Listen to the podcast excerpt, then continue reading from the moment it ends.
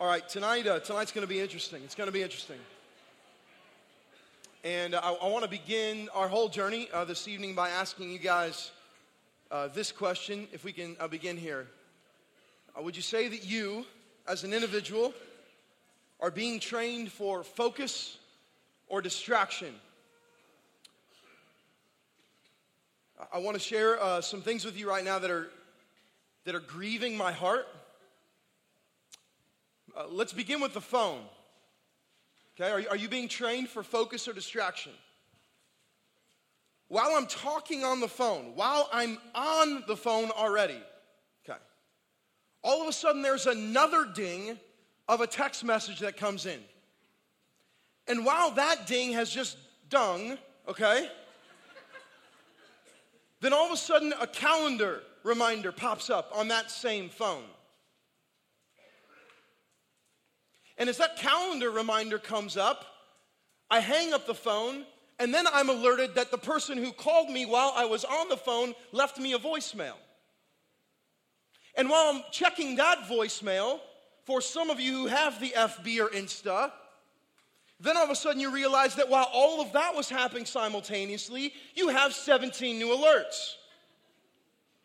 And while you happen to be looking through those 17 new alerts, six more conversations come in through text message. There is no such thing anymore as a waiting room. It's the use the phone room. We're, we do not notice the, the time anymore at the DMV, do we? Why? Because the moment we sit down in that chair waiting for our number to be called in the next three hours, like a drug, everyone reaches in the pocket or in the purse or in the merce if you're a man, okay? The thought of going without it for more than uh, a few hours gives some of you a nervous, you know, tick, right? Right, like, like imagine the moments, and I'll just confess, okay, there was a, uh, my phone was having all kinds of text messaging issues. Um, a text would come in, and it would take like two, two minutes, two minutes for my text message thing to open up. And I thought I was gonna have a nervous breakdown. What, two minutes? Like, I can't open this thing. Right. Are we being trained, I ask you again, for focus or distraction? Um, conversationally. When was the last time that you felt like someone was really listening to you? When you feel like someone was really, really hanging on every word that you were saying, and, and, and they asked you a question. They said, How are you? Okay? Well, what they didn't know is that you were actually going to answer that in honesty.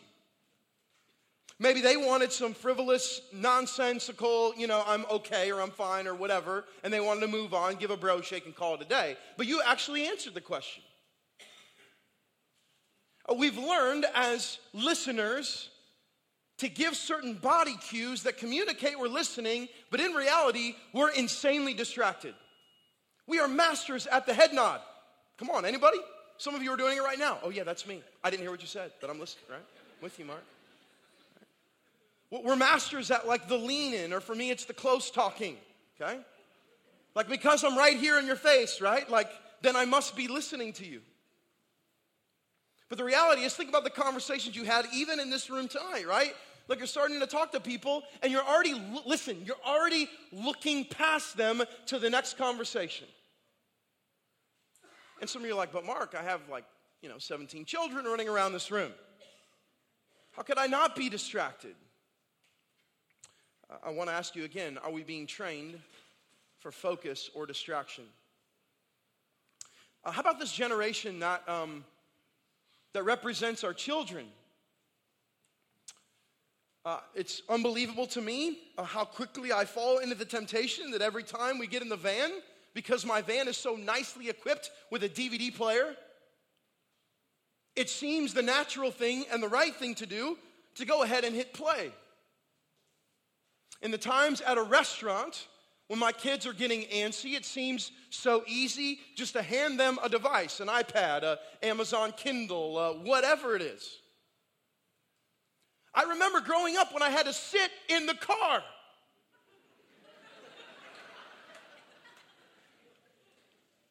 and look at the trees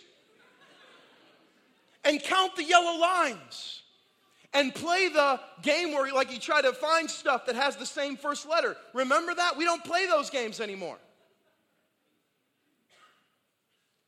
If this doesn't grieve your heart, I'm not sure what, it, what is, what will. What will be the effects of a generation that does not know what quiet is? What will be the effects of a generation that are growing up where entertainment is everywhere? I'm saying you want your kids to be focused, but you're teaching them to be distracted. You want your kids to be honed in. And yet, you, in your selfishness, me, in my selfishness, in providing them the tools to look right past God's creation and look right into an LED screen. If this doesn't grieve your heart, I'm not sure what will. We are a distracted people. We are a, a people that have very difficult time focusing. It's, it's no wonder, in my humble opinion, why ADHD, I don't even know what those letters mean, but why ADHD is on the rise. Is it possible that we're training, in some circumstances, people to lack attention? And then we give them drugs to try to help them focus. And again, certainly there are times of clinical understanding of that. I don't even want to go into the ins and outs. I'm just saying, would you agree that there are certain times where we've enabled that? I would even say where we've caused it. Well, the humbling reality is that where that transfers, uh, is right into our relationship with the Lord. Paul's concerned about this. We've seen this in, in Colossians. He's concerned. Why? He doesn't want his readers to be distracted. Be distracted from what, you ask? From the heretical teaching that's coming in. Uh, like we've seen him build the supremacy of Jesus over and over and over, right? Like this whole letter so far has been uh, talking about the grandeur of Jesus. Why? So that everything else would seem like minuscule, right? That they would like compare every other possible distraction or attention getter against Christ, and they wouldn't even be in the same category. They wouldn't even be, for lack of a better term, in the same galaxy, right? And so tonight he comes uh, to a very focused teaching on why he wants his readers to not be distracted. And it's all coming out of uh, these last few verses that we saw last week. Check this out. Uh, I hope you were encouraged by this. And you, who were dead in your trespasses, used to be the old man and the uncircumcision of your flesh. In other words, the flesh hadn't been cut away by the person of Christ. God made alive together with him. I pray in the last seven days, you in Christ have felt alive. In spite of whatever it is that you're going through, whatever trial, tribulation, pain, hurt, in Christ, we're alive. God made alive together with Him, having forgiven us all our trespasses. Did anyone here in the last seven days celebrate that truth? That forgiveness is holistic, that there's not one sin that God's still like, oh, remember that? I sure do. Remember how many people you hurt with that? I sure do. No, he's forgiven us as far as the east is from the west. He's washed our sins white as snow, verse 14, by canceling the record of debt that stood against us with its legal demands. The legal demands was demanding our death. Because of these things, you should die. But he canceled it. This he set aside, nailing it to the cross, the cross that only he could bear, but somehow in him we're united with him. And then somebody, he disarmed the rulers, disarmed the rulers and authorities, and put them to open shame by what's the word? By what? Come on. By triumphing. By triumphing. Victory in Jesus, my Savior forever, right? So he leads into this really hefty discussion with, I hope for the readers, and I hope for you, this understanding of victory. So, all of that said, a very heavy topic tonight. Open your Bibles to Colossians. We're going to end chapter 2 if you're uh, doing the quick math, that means we're almost halfway done with Colossians. Unbelievable. Okay, it's only taken us three and a half months to get uh, halfway done with this very short letter. So we're going to read it in its entirety, and then we're going to break it down. So let's start in verse 16. We're going to study all the way to verse 23. So that's miraculous, right? We've been going at a snail's pace so far. This seems like a, a, a sprint. Here we go. Verse 16. Therefore, let no one pass judgment on you in questions of food or drink or with regard to a festival or a new moon or a Sabbath, okay? These, verse 17, are a shadow of the things to come, but the substance belongs to who?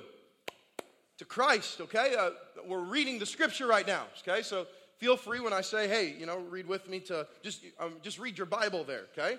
Verse 18 Let no one disqualify you, insisting on asceticism and worship of angels, going on in detail about visions, puffed up without any reason by sensuous mind.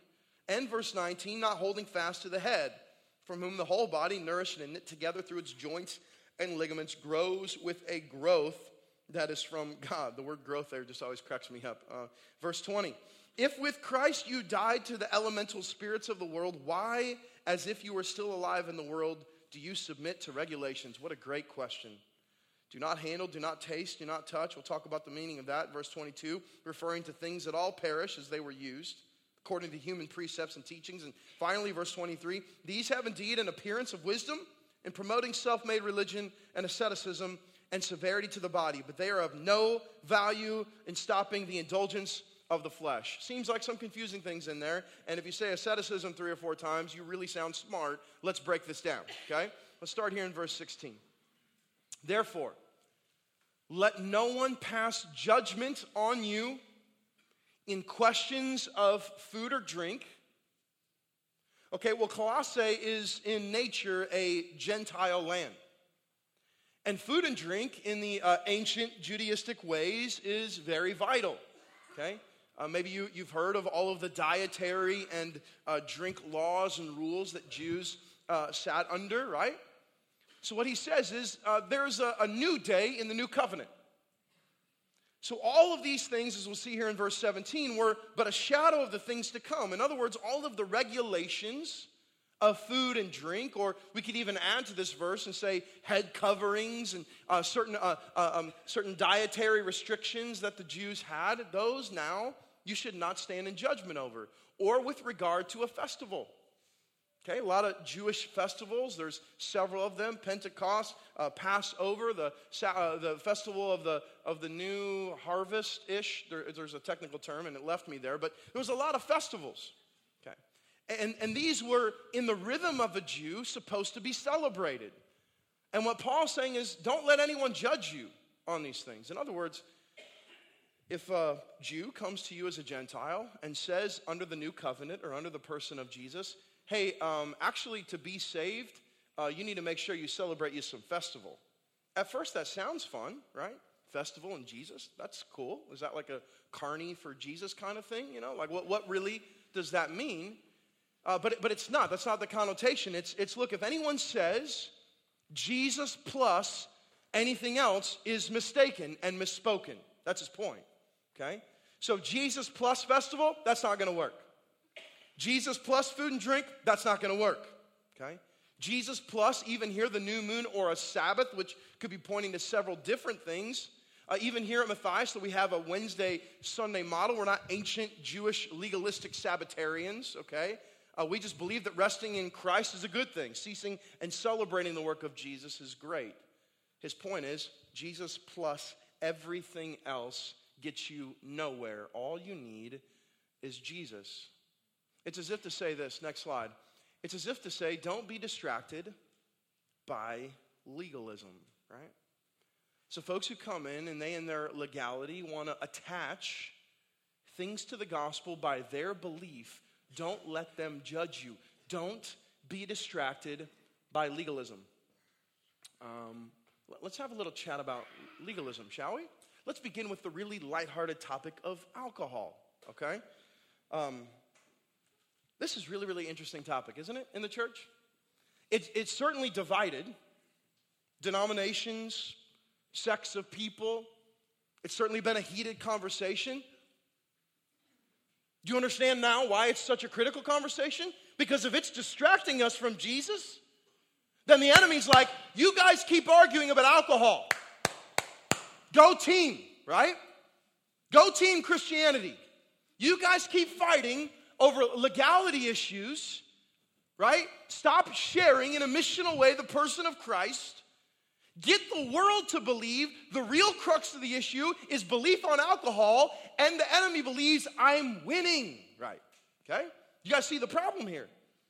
But think about all the conversations that you've heard with Christians around alcohol.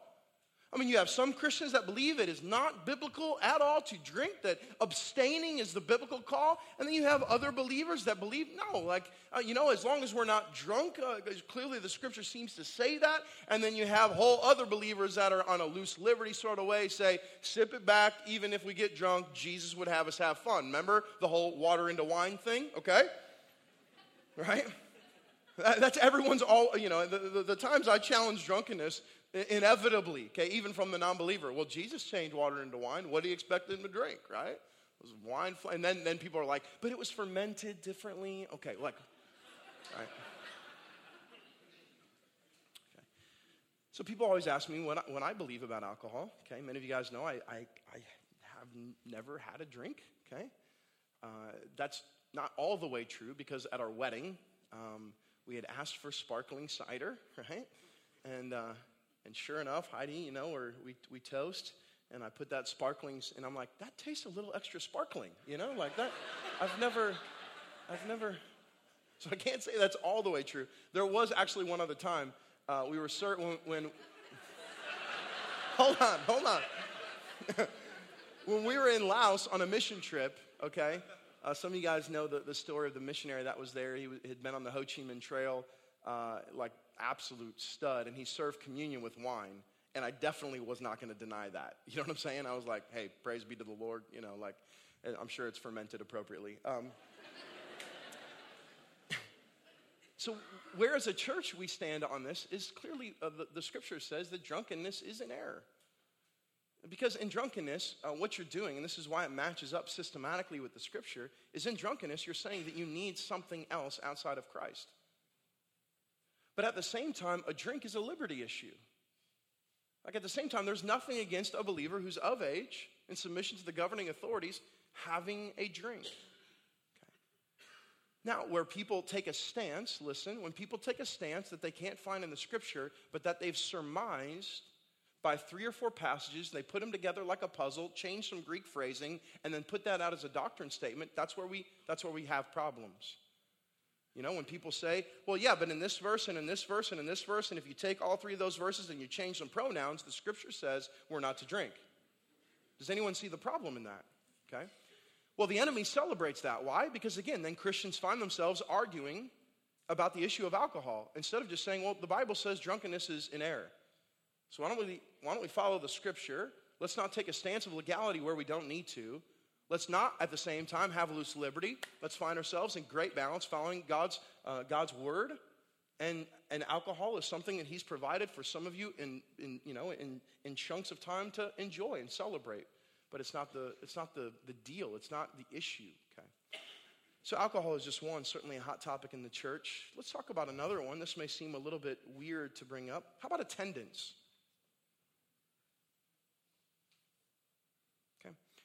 If you ever in this body feel like that you're looked down upon simply because you did not attend, uh, then we find ourselves in a situation of legalism. Okay? Uh, I would say I experienced some of this growing up. Okay? Hey, Mark, uh, you weren't in Sunday school today, sinner. Right? What were you doing? I, I have the flu, you know, like Leg- oh, really? How bad was it? Were you throwing up in the last two hours? Uh, no, it was last. You should have been here, right? Like, and it paints this picture that attendance is what the Lord is after attendance in Sunday school or attendance in the worship gathering. What I've learned is I want to be around the body of Christ in freedom from the Lord. See what I'm saying? Like, I don't need anyone to take my attendance here to like get me to be here. I love the body. I want to be around the body. I want to worship with the body. But at the same time, if I'm made to feel guilty because I wasn't there, now where this uh, has balance, right, is, is if the body in love of people starts noticing that, that folks aren't around. This happens all the time in Lot family. Like we'll see two or three weeks where someone just, they're, they're, they're, they're not there. And in love, not because we're wanting to keep attendance, in love, we reach out and say, hey, man, man we've missed you. Is everything okay? And often, no, things aren't okay, right? So the legalistic picture gets us all distracted and makes people feel guilty and heaps rules and regulations on top of the gospel. Anything that says Jesus plus something else is an error. So I want you to think for a second about potential uh, legality issues that you find yourself struggling with. Uh, can I bring up one more? Is that cool? Okay. How about this hot topic of education? Okay. Public, private, home, or no? Okay.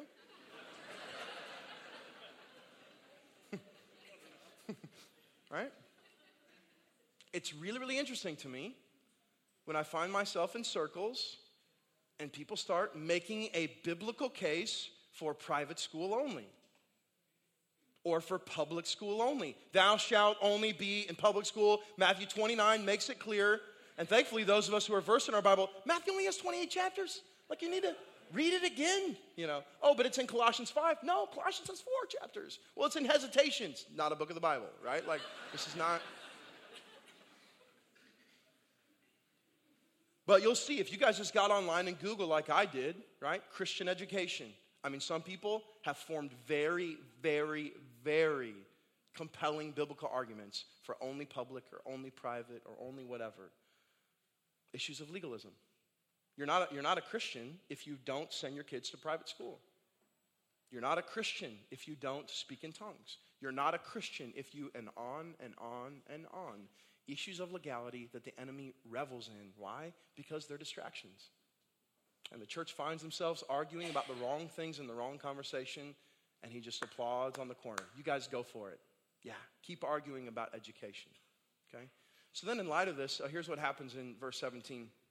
He adds this These are, I've already quoted this, are a shadow of the things to come, but the substance, the meat and the potatoes, the everything belongs to Jesus. I've said it a million times. I'll say it another uh, gabillion times, okay?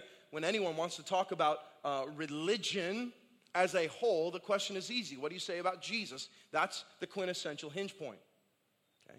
So, all of those things, God used some of those in the Old Testament to set up Jesus perfectly fulfilling the law and the prophets, the scripture says. Okay? Uh, the Sabbath was a shadow of the Jesus Sabbath in Luke 4, the eternal Sabbath in Hebrews. Okay? And on and on and on. These things are a shadow, they're not the substance. I want to ask you does the church in America communicate well that the substance is Jesus, or do they really, do you really focus on the shadows? It's a wonder, right? Well, like our culture is confused about what the gospel is because they're watching us chase the shadows. See what I'm saying? Heavy stuff. Next slide. So he goes on here in verse 18, and I love this, and this will seem confusing at first, but I think it'll come together. Let no one disqualify you. Well, what would be the disqualification? You're not a Christian. If, has anyone ever told you that? Has anyone ever to your face said the words, You are not a Christian? That's a really, really bold statement to make in any circumstance.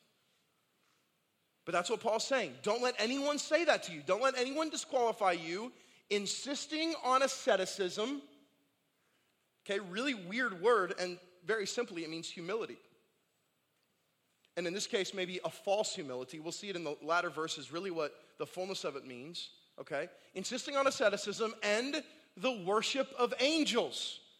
Huge heretical teaching, okay? Hebrews addressed it a ton.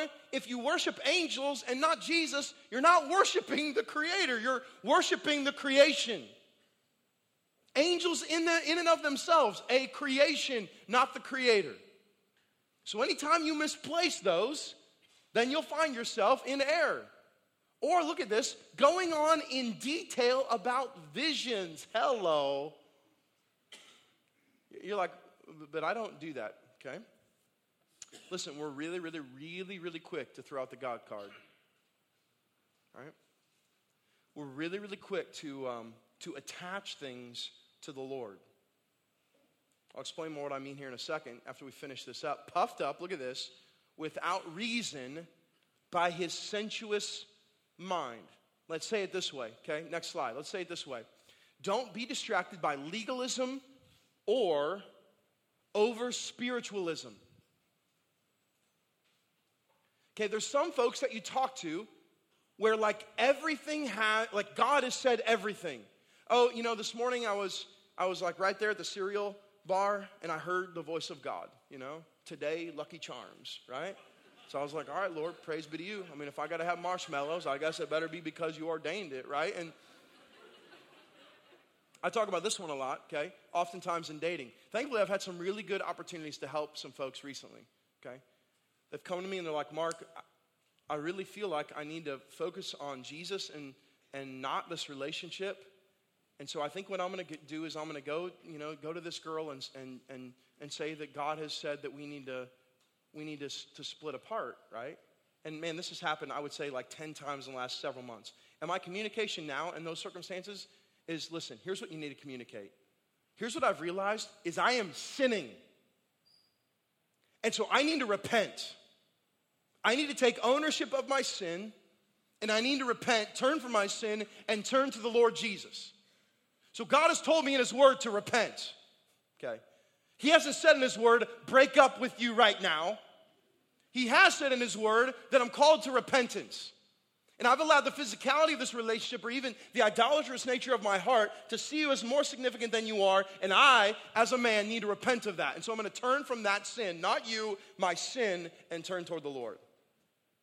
And that's really shifted the God card mentality. I want to keep challenging this. Uh, some of you are very, very prone to hyper spiritualize your language. Okay?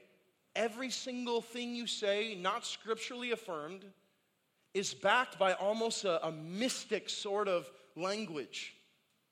You know, and then in the spiritual realms, I saw this and I experienced that and I had this vision. Not saying that visions don't happen, not saying that prophecy doesn't happen, not saying that speaking in tongues, when done biblically, uh, doesn't. I'm not saying that those things don't happen.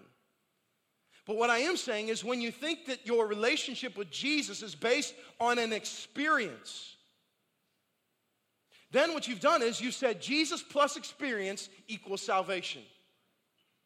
Okay? Jesus plus the proper lighting, the proper strum of a guitar, the proper vision, the proper expression of gifts, the proper speaking in whatever kind of, like all of those things, in those moments, then I am a believer. And that's why certain segments of the church even communicate from their doctrine. Okay? Unless you speak in tongues, you are not a mature or even a believer at all. Where does that, what, what kind of scripture are they standing on, right? So now all of a sudden we find ourselves teaching one another to pursue experience, to pursue the worship of creation, to pursue visions, to pursue mysticism, New Ageism, and several other isms to add to Jesus. Jesus isn't enough, in other words. What we really need is an experience with Jesus, and then that's when our faith will be real. So, some of you are in that camp, and I'm just saying it's a dangerous camp to be in, and you'll find yourself distracted. You'll find yourself seeking the things that the Lord is saying. Just focus on me, and I'll take care of all of that. That's why he says this. I love the beauty of this in verse 19. Check this out and not holding fast. So, in other words, if you're doing this, then that means you're not holding fast to the head. And who's the head? Come on. Jesus, right? And we said that the, the body of Christ, with Jesus as the head, we're the body. You can't disconnect body from head. Not holding fast to the head, from whom the whole body, nourished and knit together through its joints and ligaments, grows with a growth that is from where? It's from God. Well, what happens is when you um, add things to the gospel, and in this case, add experience to the gospel, then what you're saying is the sufficiency of the gospel or the greatness of God's love in and of itself isn't enough to stir me. Come on. If I want to be stirred, if I want to express joy, then what I really need are these elements I fell into that trap. Um, many, of you guys know my story. I was a part of massive college revival. I mean, we saw and experienced insane things for the glory of God. After I graduated, for three years in my youth ministry, I battled trying to recreate that experience. Come on. Ha- listen, have some of you guys had like insane encounters with the Lord? Where, I mean, it was just, it was for real that he was there, present, speaking. There was no doubt about it. And then you spent like the next two or three or four years just trying to recreate that experience instead of banking on the God who never changes. You see the danger in that? Some of you are worship gathering to worship gathering. your worship at home is irrelevant because it doesn't have this. It doesn't have the people. It doesn't have the speakers. It doesn't have all of those things. Do you understand how dangerous that is? Is there, let me say it this way, is there any worship happening in your individual life outside of the corporate? And if there's not, then you're just trying to recreate or longing for the experience instead of longing for the Creator. That's what Paul's saying. Don't be distracted. Don't be distracted. Okay, you can focus. I love what he says in verse 20, which is kind of a summarizing, encouraging verse, okay? If with Christ you died to the elemental spirits, right? Like died, the old man gone, crucified on the cross of Christ, of the world. Why? As if you were still alive in the world. Come on, listen. If you guys haven't seen this reoccurring uh, theme in the last several weeks, like I'm, I'm asking you and begging you again to see it. The old man dead, new creations in Christ, right? Okay, the, right? Okay? You're like, no, we're not new creations in Christ. Oh, okay, right? As if you were still alive in the world, do you submit to regulations? Like he, he's posing this okay, if the old man really is dead, and if Christ is the one that, that has made you alive, then why in the world would you get distracted by all of this spiritual paraphernalia? Right? Why would you? Because it's luring, because it's shiny, because it seems right. Because this group over here has prescribed to it. And so if it has a gathering of masses, it must be true. It must be real. Paul's saying, don't be distracted. Can't, can't you hear his heart from a prison cell? Like longing, trying to protect and shepherd these folks. He goes on to say this on the next several verses. I'll check this out in verse uh, 21. Do not handle, do not taste, do not touch, which is really random if you just like read it. Um, like the, the first thing I, I think of is like the, the snake handlers um, and um, actually, what he's pointing to here in the NIV, um, the New International Version, which many of us grew up on as far as translations of the Bible go, um, they, they rightly put quotation marks around this. Well, what happens a lot of times in Paul's writings is he quotes uh, sometimes some either philosophy of the day to teach a now biblical truth, or he'll quote something that was very, very relevant uh, to the culture. So apparently, these three phrases, okay, do not handle, do not touch, or, or do not uh, taste, do not touch, are either being said by some teachers of the day or the readers of this would have known what that meant. Okay, we don't really know what this means exactly, except that the whole theme stays true, that they're trying to add to the gospel. Okay? Referring to things in verse 22 that all perish as they are used according to human precepts and teachings. Question mark. Look at this. These have indeed an appearance of wisdom in promoting self made religion.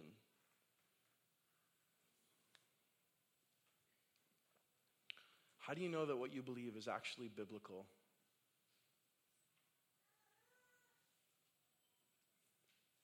How do you know that what you believe comes from the scripture if you're not reading it? Because so and so said it? I mean, there's certain television shows right now on the TV, on the television. Imagine that, right? There's certain television shows on the television that if you just took them for what they said, because they said it's in the scripture.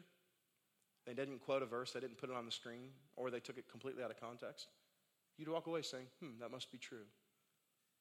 Isn't it interesting that you can spend, listen, think about the danger of this. Isn't it interesting that you can spend your whole life thinking that you're believing what's true, and in the end, it's not at all?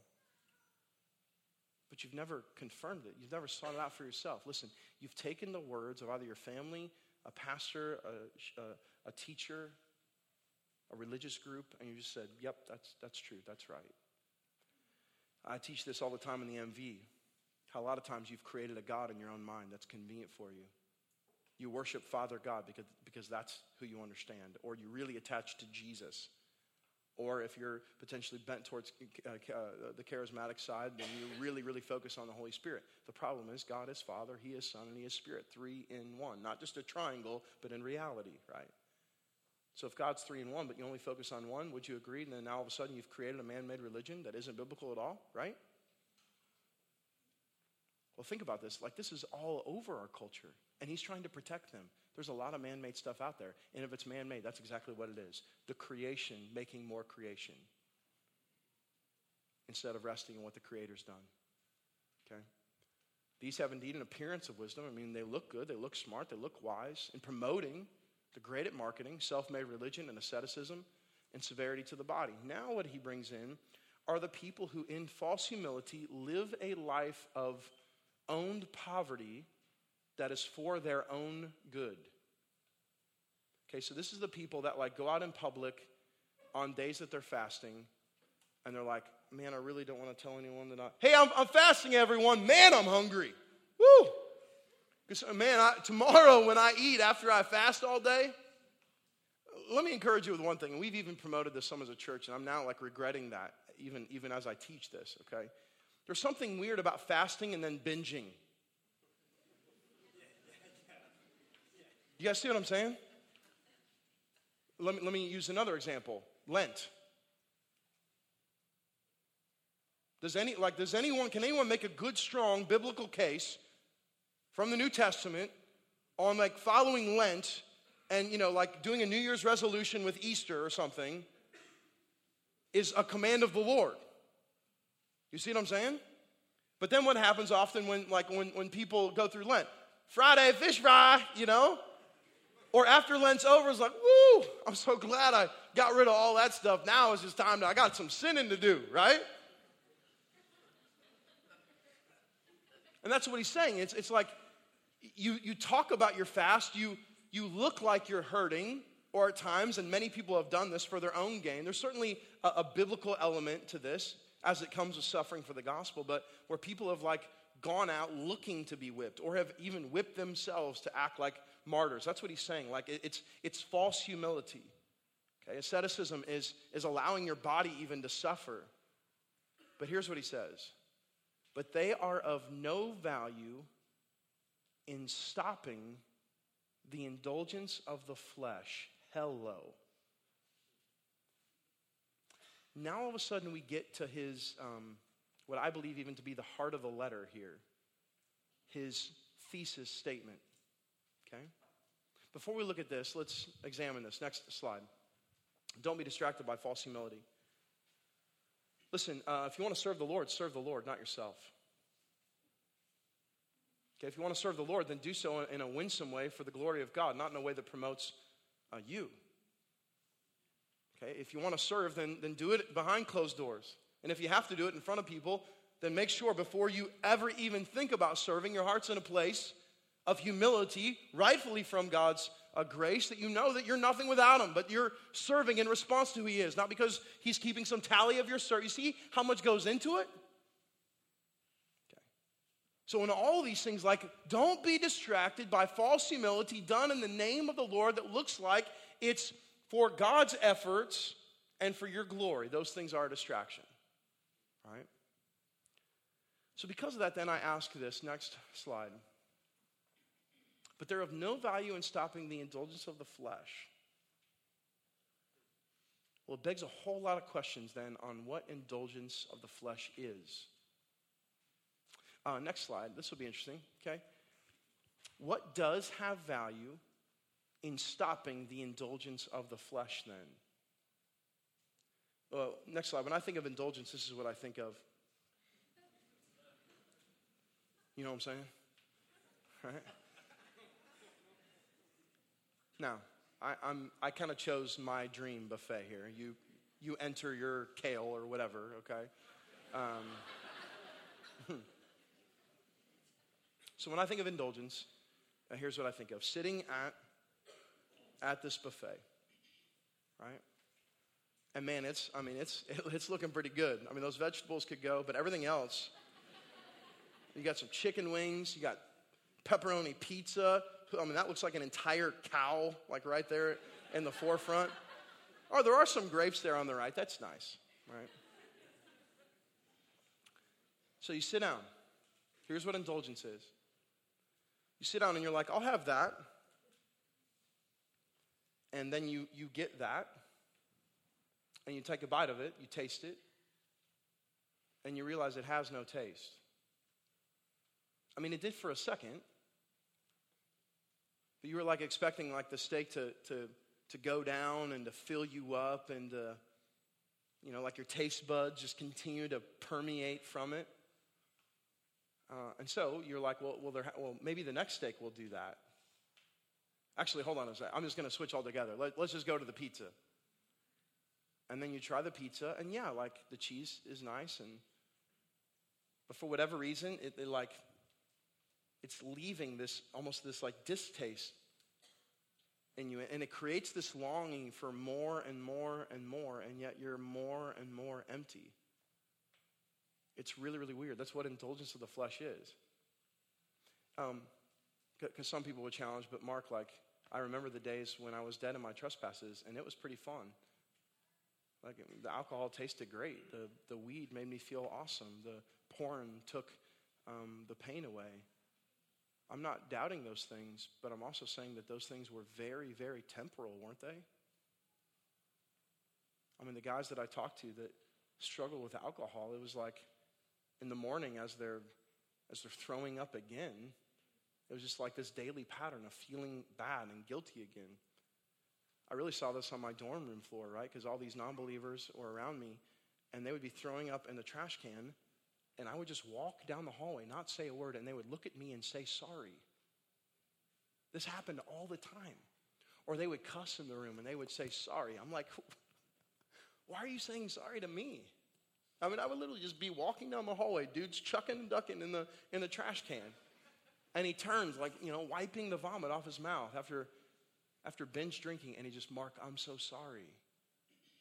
Well, why was he feeling that? He was feeling that because he realizes again how empty it is, and yet, a few hours later, can so easily go back to the plastic buffet. It's interesting how distracting that is, isn't it? And yet, it's in front of us all the time.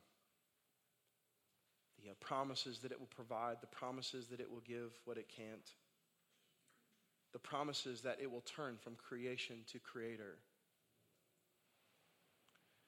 the taste seems sweet, but it fades.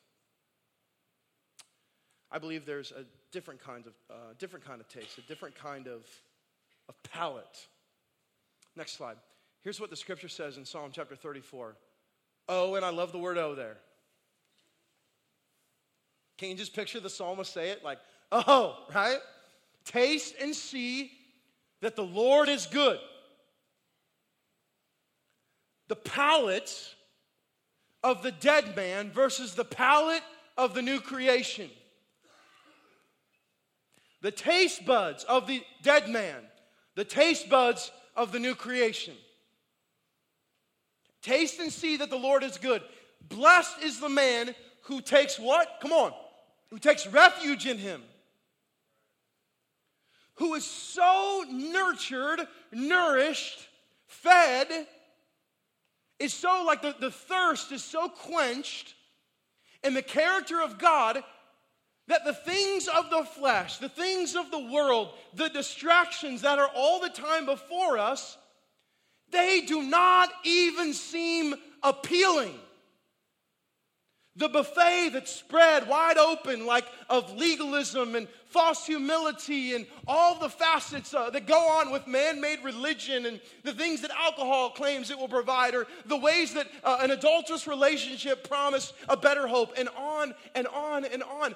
Those things in the tasting of the Lord's goodness fade away. And yet, for whatever reason, for whatever reason, we look at this passage and you and I wonder is it true? And the reason I say that is because that's how you're living. You're living like this isn't true. Taste and see that the Lord is good. Yeah, Mark, but so is that. But so is that. Here, you're still believing that somehow you can have a palate for both. That somehow the distractions are actually going to prompt deeper worship of the Lord. Church, can I be really super bold with myself and with you right now? If we find ourselves forever distracted, we will forever be building a kingdom of which you and I sit on the throne of. We will forever be building some monstrosity of our own mind that is surrounded by our comforts. And that's being fed by our desires and our passions and our need to taste from the buffet of the flesh yet one more time. But when the palate changes, when you've tasted and seen that the Lord is good, when you remember to remember, when you're celebrating in the character of the Lord, then all of these things, the steak that the world provided, you now see as a piece of dung. Like you, it's just gone. Like the desire, the palate goes away. You have a complete distaste of it. And that's why Paul is saying, don't be distracted. And yet, I see a culture of church community that finds themselves arguing about things that have nothing to do with sharing the love of Jesus with all. And then we find ourselves again being celebrated by the enemy. Go, team, he says. You guys keep fighting amongst yourselves. Hey, keep gossiping. That's good. Hey, keep judging one another. Oh, that gets them every time. Instead, no. I've tasted and I've seen that the Lord is good. And I, in my life, desire to not be guided and led and dominated by distraction for one more day. Instead, Lord, in my submission to your name, will you take the taste away? And when you give me a palate that only desires you. All right, that seems nice. In your heart, maybe deep down in there, you're giving an amen, not even knowing what amen means. Okay? But how does this get practical? You got your phone, bro? You got a phone? No, someone have a phone? Praise be to, praise be to God. That was a lot of trust there, Don. So, how does it get practical? Taught on this before, say it another thousand times. Okay? Will our kids know of us this? Will our kids remember the glare of the LED screen in our face? Well, on our tombstone, it read things like, man, they were really proficient in the iPhone 6.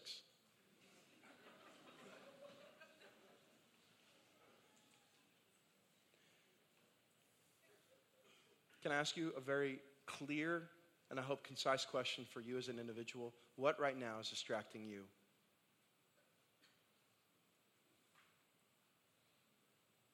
Not giving it up for Lent,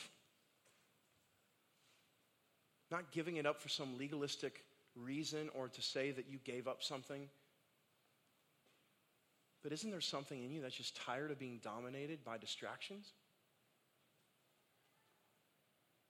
Isn't there something in you that like longs to claim victory in the Hebrews text that says for the joy set before him, for the focus of that joy set before him, he endured the cross?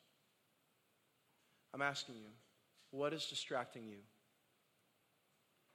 Would you be so willing to pray that God will change your palate, give you a taste only for the things of Him, and that the distractions would go away and you would find yourself so honed in on what the Lord would do? When you're on your phone, it has intentional purpose.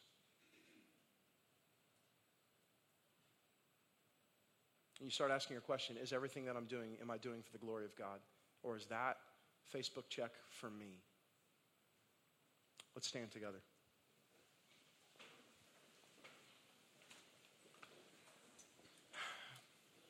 So I want to do something. Uh, I want to do something a little strange, maybe. Um, we believe very strongly here that uh, those of us in Christ here are the, are, are the body of Christ. We share all the time about the beauty of family. So I'm going to do something that can be a distraction or tonight for us can be unifying. I'm just going to ask you to reach out your hand and grab the hand of the folks next to you. And if, if across the aisles you want to reach out to, that's cool. Um, if this is really uncomfortable for you, like don't worry about it, okay? It's, it's all good. Um, here's what I want to pray in power right now for. I want to pray in power that this body of Christ will find itself in the right battles in the right war. I want to pray for us that this body of Christ would see our distractions go by the wayside, that our palate will forever be morphed and changed by the character of the Lord. I want to pray for us that we can hold one another accountable in this pursuit. We'd start uh, stopping people and we can tell they're distracted in conversation. When the dings during our lunch continue to go off from the phone and the continued glance, that we would say, hey, listen, let's just be here now. The parents would be able to challenge other parents. When you go to the soccer games and you see 30 other parents on their phone instead of watching their children, we could have the audacity to say one another, hey, you know what? Why don't you throw it away? Is it worth it? Is the distraction that's taking you away from mission worth it? That's taking you away from loving your children and having actual conversations? Church, let's pray in power that God will clear our minds and focus our hearts in on who He is. Come on. So, Father, um, you know right now the distractions that my friends, that me, are battling and struggling with. We just, we confess them. Maybe even God, I, maybe even I haven't realized that it's a distraction until now. So here, God, we've believed and doubted at the same time. And I pray, God, that you would increase our faith. I pray that we would taste and see that you're good.